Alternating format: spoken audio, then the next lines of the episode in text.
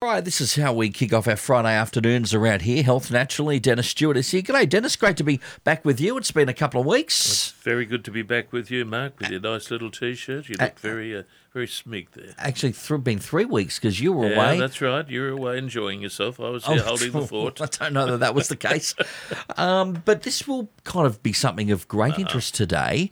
Um, are we talking the fountain of youth here, or is that a bit presumptuous? Well, it's a bit presumptuous, but we'll get close to it. We'll get close to looking at the topic of how to resist the monster of aging. Oh, just don't get older. How about that? Well, we'll try to stop it. We'll do what we can. Good afternoon, Gary at Raymond Terrace. You're after a bit of help with joint pain. What's your question there, Gary? Yes, uh, I I just want to ask Denis about this uh, Aussie Legends hemp, if it's any good or not. To be honest with you, Gary, I don't know much about the product. Um, is it? Are are you using it topically? Are you? No, no, You're taking it orally? Are you? I, I haven't. T- I'm, I'm just asking your opinion before I buy it. Well, I don't know much about the product, uh, but the reason I asked uh, whether you whether the preparation was an oral preparation or a topical preparation, um, I might have been able to give a general comment. Well, they've got uh, they've got seed seed oil, Yeah. capsule uh, capsules, uh, capsules. Okay. Well, then it's an oral preparation. Look, um, hemp uh, these days has come somewhat into popularity. It's it's not a, a herb that I use, but many people and many of my clients and patients claim they've had great result from using um, hemp in various forms.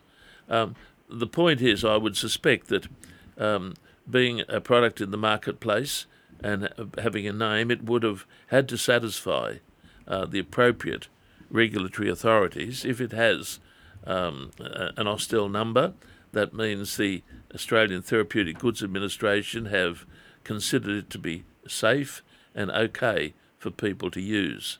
So um, I would, would say that if that is the situation, and based on the feedback that I have had from my patients, I can't uh, in, in any way at all criticise the product. I think it might be a good product.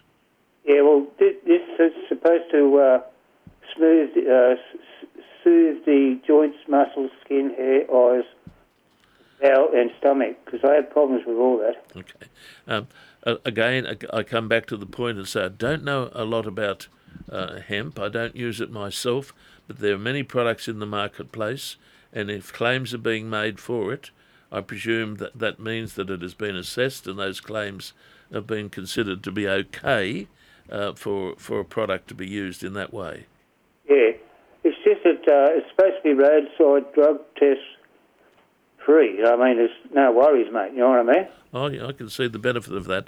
Again, uh, all I can say is that any therapeutic product in, in Australia uh, that is used orally uh, and even topically, if it makes therapeutic claims, which seemingly this does, um, it, it has to have what's called uh, the TGA tick of approval.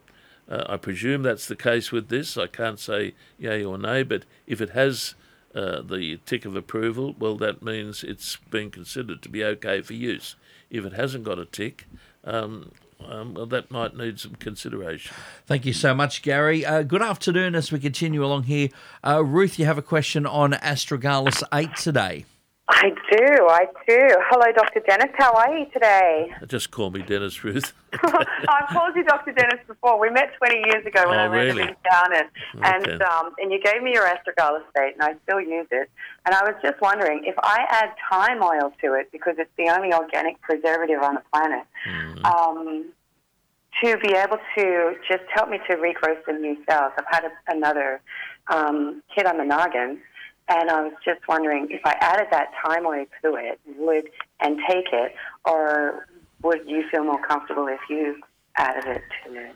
Look, I, I think the the astragalus eight preparation stands on its own, and any claims or uh, recognition for it is based on a, a standalone formula. I had a lot to do, as you know, in in bringing the preparation into Australia and wrote some of the papers on it. It changed Um, my life. Yeah, honestly, Denis. It mm. honestly, when I took that, and as I said, I still take it now. Um, when I take your your astragalus, Yes, the elixir that you made, Yes. it just re what's the word? It just recalibrated all of my blood cells and my body cells. And I was just wondering, like, have you, would you, you know, consider adding that thyme oil? To I wouldn't. Because I wouldn't. No. You use How it. would you recommend that I take the thyme oil? Well- I use it in my beauty products, like uh, if- um, uh, if organic you- skin you're, you're use using it there. You're using it topically, are you?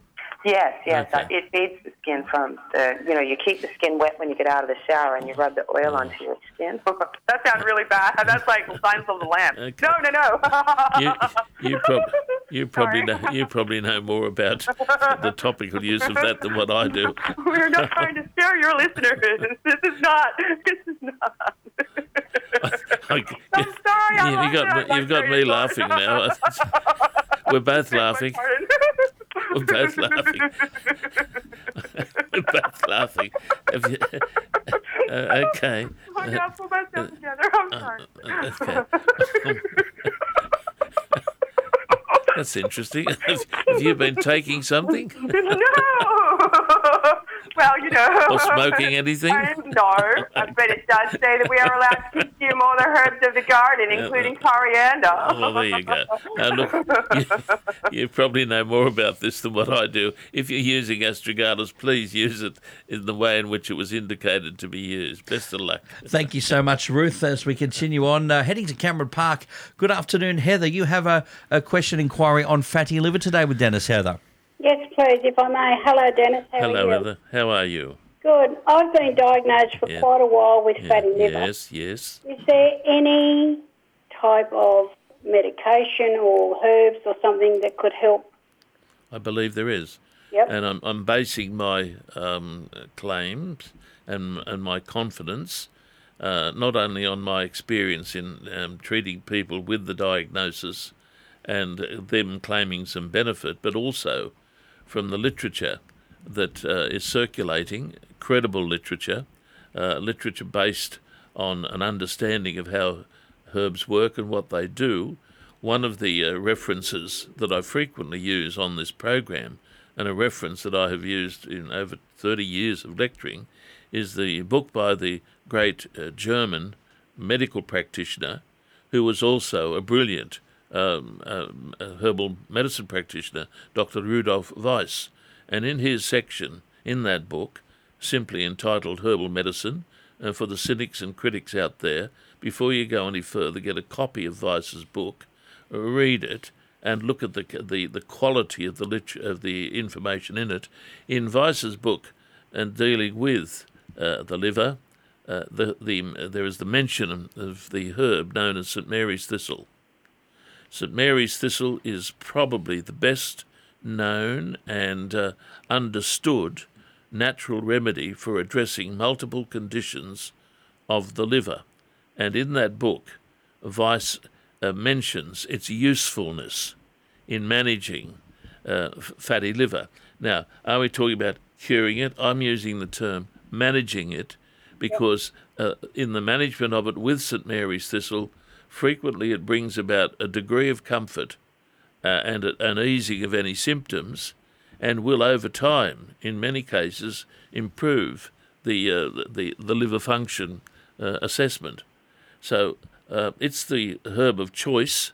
The uh, and um, Rudolf Weiss is the reference. Uh, St Mary's thistle is a very easy procured herb. When I started uh, practicing and lecturing on herbal medicine over 45 years ago, um, it was relatively unknown because uh, St Mary's thistle, even though it grows in this country as a weed, um, has predominantly been used in European uh, herbal medicine, both medical and naturopathically. And so we weren't that familiar with it. And as far as I'm aware, um, I was the first one to introduce its potential uh, as a remedy to use in addressing liver and gallbladder problems. Now it's readily available and is part and parcel of the teaching of herbal medicine by the colleges that do so in Australia. You, if you are are good um, on the computer, just Google St Mary's thistle stroke fatty liver. Okay. Now, is there uh, a tonic or a powder or tablet? Okay. There, sure there, there are numerous ways uh, in which you can take it. um, your pharmacy, your health food store, a naturopathic practice uh, would have it. Um, the um, the more sophisticated the preparation is, the more standardised it would become. That means a good St Mary's thistle product would boast about having a major herb in it, a major constituent in it called silymarin, S-I-L-Y-M-A-R-I-N. Silymarin is considered to be the primary chemical constituent in St Mary's thistle, and uh, tableted preparations um, usually boast about having a percentage of silymarin in it. Really doesn't matter whether it's a capsule um, or tablet or even liquid, but a, a good preparation, uh, in my opinion, would have the level of silymarin mentioned on it. Okay, thank you so much, Heather. Uh, Four nine two one six two one six. If you have a question for Denis today, and he will come back and look into those anti-aging herbs, Denis, because we, we've got to get into them because we're running out of time to anti-age. Oh, every every minute counts. Every minute counts. Denis, let's get into it. Three, count them one, two, three anti-aging herbs you want to have a look at today. First one, uh, ginkgo. And I was whenever you mention it, I think of an animal for some. I think I don't know why. Oh no no no! Ginkgo is, is a magical tree. All right. It, it grows actually um, very well in this country, but not everyone recognises its benefits when they drive past it.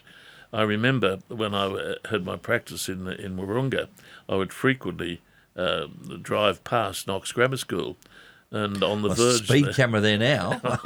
on, Careful, you get photo taken. on the verge were some beautiful ginkgo trees, and I would frequently, when I was teaching, take students uh, along there and who'd never seen the tree grow, uh, and point out to the characteristics of the tree. It's a tree that um, has a great history, and I won't just dwell on the history, but it's fascinating to know these features that it is the what's considered to be the sole survivor of a previous geological era, as far as trees were concerned, it shouldn't be here. And when you look at the shape of the leaf, uh, it's very much like a shape of, of, of, a fossil substance. Uh, the leaf is uh, frequently seen on um, fossil material. So the history of the, of the herb is a bit romantic. Uh, it was rediscovered, if you like, in, in a remote part of China. It has been used uh, in uh, Chinese medicine um, orally, but in a different way altogether to the way in which it is used in uh, in medicine and natural medicine uh, today. The Germans did a lot of work on the leaves of uh, St Mary of um, the ginkgo, and discovered that it had some interesting active principles in it known as ginkgolides, and they extracted the herb and did some interesting work which demonstrated that it had some benefits in promoting circulation uh, peripherally and elsewhere. And it developed a reputation as an agent that could be used to address aging syndromes characterized by uh, memory, uh, learning difficulties, and it was very quickly taken up by the Germans, who developed a product initially called Tebonin. As far as I'm aware, it was the first commercial product. So is it the um the the helping with the circulation? Is that the secret superstar here? That's that's being a, a little bit too basic, but they use the term uh, regarding its potential benefit on concentration, focus, and learning. They talk about its uh, circulatory benefits uh, for cerebral circulatory deficits, and whether that's true or not, we do know that there's an aspect of its chemistry which promotes improvement in, in, in circulatory activity to the brain. That's the argument made in the pharmacology of it. Whether that's true or not, and I don't believe there's anything wrong with seeing it that way, a quiet perseverance with the herb uh, over, an, over a fair period of time will generally see some improvement in various conditions, uh, even conditions remote uh, from, from learning and, and cognitive activity. Uh, things like, for instance, vertigo, things like uh, tinnitus. Uh, they have had some very significant response to the use of ginkgo biloba preparations, again I emphasise, preparations quite different to the uh, use of it in Asian herbal medicine. And so today it's it's presented, and, ha- and in fact has been presented for quite some time, as an agent that is worthwhile recommending uh, using as a potential benefit for offsetting what are called the cognitive uh, deficits that can be associated with aging, the way in age, which aging brings with it um, some, uh, how can you call it, alteration in, in memory, in understanding, and focus, fairly common symptoms which unfortunately are frequently written off uh, as uh, being not treatable and put in the basket of early Alzheimer's. Whether that is so or not, it is used 20% of elderly people in Germany are claimed to use uh, ginkgo biloba as an agent to resist the aging deficits, particularly associated with cognitive activity. I use the herb myself and have done for a long, long period of time. I believe in it firmly, and again for the critics, the skeptics, uh, don't just listen to what I'm saying. I'm talking very simply and very um, elementarily here. Go to the literature, go to your computer, look at the way in which this herb is being used in many parts of the world, not just naturopathically or by herbal medicine practitioners, but by medical practitioners, particularly in Europe, where the use of herbal medicine is much more popular than what it is uh, in, in, in Anglo countries. So I believe very strongly that the use of ginkgo biloba by elderly people, i.e., myself and others, has a real potential, a real potential to lessen the acceleration of cognitive deficits associated with aging. And in 1986, I think it was, there was a conference in New York, and it was chaired by a Spanish uh, medical professional who summarized the conference and wrote in the foreword to the conference papers that as far as he was concerned, ginkgo biloba at that stage offered the best uh, remedy to attempt to address much of the symptomatology associated with aging, some of which uh, bordered on dementia and some of which bordered on Alzheimer's. Am I saying it is a cure for that? No. All I'm saying is it is a useful device, and for those of us who fight and resist aging, to my way of thinking, it is an important, almost necessary supplement to bring into one's regime. This is using, by the way, herbal medicine in a sensible way. People take too many things, they take too many supplements. But the good thing about what we're talking about, Mark, is this is hmm. potentially preventative medicine where the use of sensible, well defined, well documented modern herbal medicine preparations can be shown to offer, particularly to aging individuals such as myself, a real potential benefit to offset some of the deficits associated with aging, one of which is perhaps a rundown in one's cognitive activities. Yeah, well, all very, very important stuff, and not to mention a really fantastic word that you dropped in the middle of all that too. Can you well, mention that, which one it was? No symptomatology. Oh, symptomatology. well, uh, I don't consider it to be a, a fantastic word. Well, it's just a no, no, symptomatology is, is, the study of the symptoms mm. associated with a, a, disease or a condition, and uh, ginkgo addresses the symptomatology of aspects of aging. Wordcraft, it is a dying art. Uh, Health Naturally with Denis Stewart on 2 FM.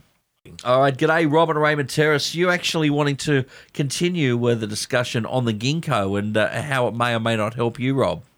Yes, that's correct. Um, I've re- recently started on that.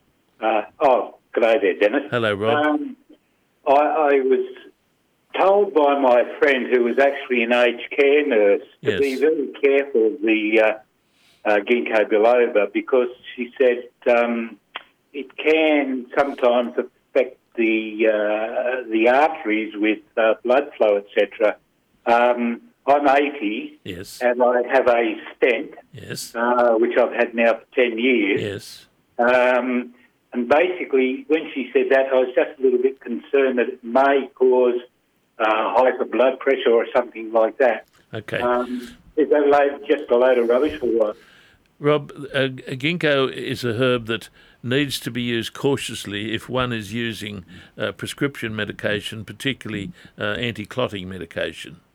Okay. Um, so if if one is on warfarin or many of the or any of the other uh, blood thinning agents, uh, caution should be taken. In, fa- in fact, uh, early literature on the ginkgo, for the sake of caution, d- um, discouraged its use uh, for for people that were on, to, to use the co- colloquial terminology, blood thinners.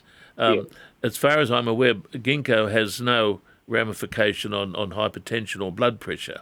Uh, there's nothing in the literature that indicates that uh, it it is uh, an agent that can uh, boost blood pressure. Um, are you on blood thinners? no, Okay. the only thing that I'm I'm on is aspirin. Oh yes, well, uh, So uh, I'm not on warfarin or anything like okay. that.